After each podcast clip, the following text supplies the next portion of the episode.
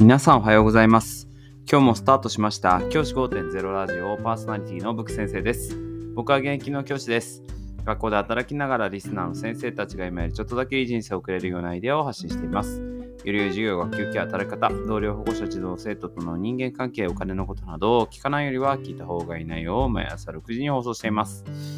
次の後から10分間聞き流すだけでも役立つ内容です。一人でも多くのリスナーの先生たちと一緒に良い教師人生を送ることが目的のラジオです。今回のテーマは、教育ニュース大学入試推薦の対象の生徒に伝え忘れる都立高校教諭を言及というニュースを取り上げたいと思います。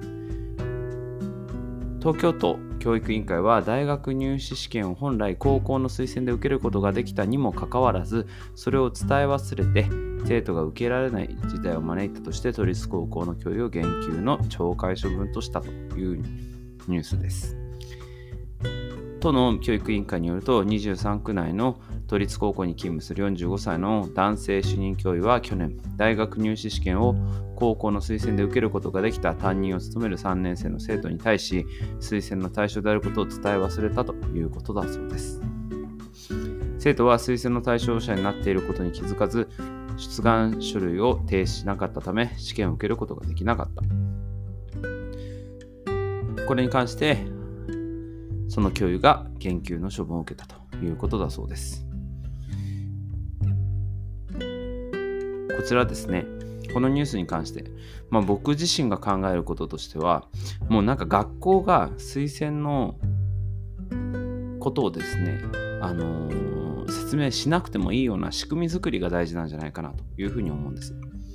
そもそも学校の推薦に足るかどうかっていうものはあらかじめ公開すればいいと思うんですね。公開した上でそれに関して自分でじゃあそれに当てはまるから出そうというふうに決める。これがね、やっぱり大事なことなんじゃないかなというふうに思うんです。そもそも大学入試で AO 試験とかね、AO 入試とかの入試をやる場合っていうのは基本的に自分でですね、そこに当てはまってるかどうか、その資格がに足るかどうかっていうのを確認した上で出すわけですよね。推薦を出すわけですから、そういったものをですね、あらかじめ準備しておく。そして、生徒たちに学校内で示す。これがやはり大事なことなんじゃないかなというふうに思うんです。この先生のミスだったかもしれません。しかし、基本的にそういったことをですね、学校の仕組みとして必ず伝えられる状態は公になった状態にしておかないと、こういうことが起きる可能性はあります。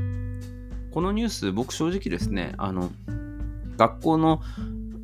この学校だけの問題じゃないと思っています。他の学校でもおそらく同じような状態が続いていて、それを対策も取れずにやっていて、実は気づかないでね、推薦の資格があったけども、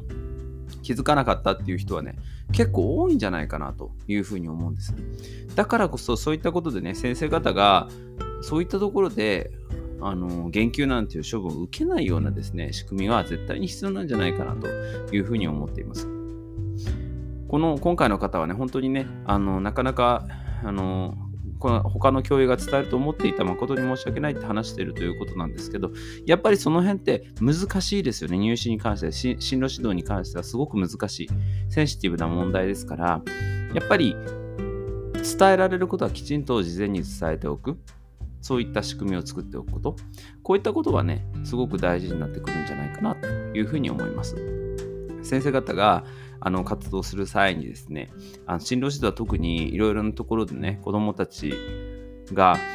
やっぱり、あの大きな、あの分岐点に立つものですから、あらかじめきちんとそういったものを先生方にも不利益が被らないように、そして生徒たちにも不利益が被らないように、一番そっちなんですけど、そういった仕組みをきちんと作っていくこと大事なんじゃないかなと思っています。じゃあ今日はこの辺で、起立例着席、さよならまた明日。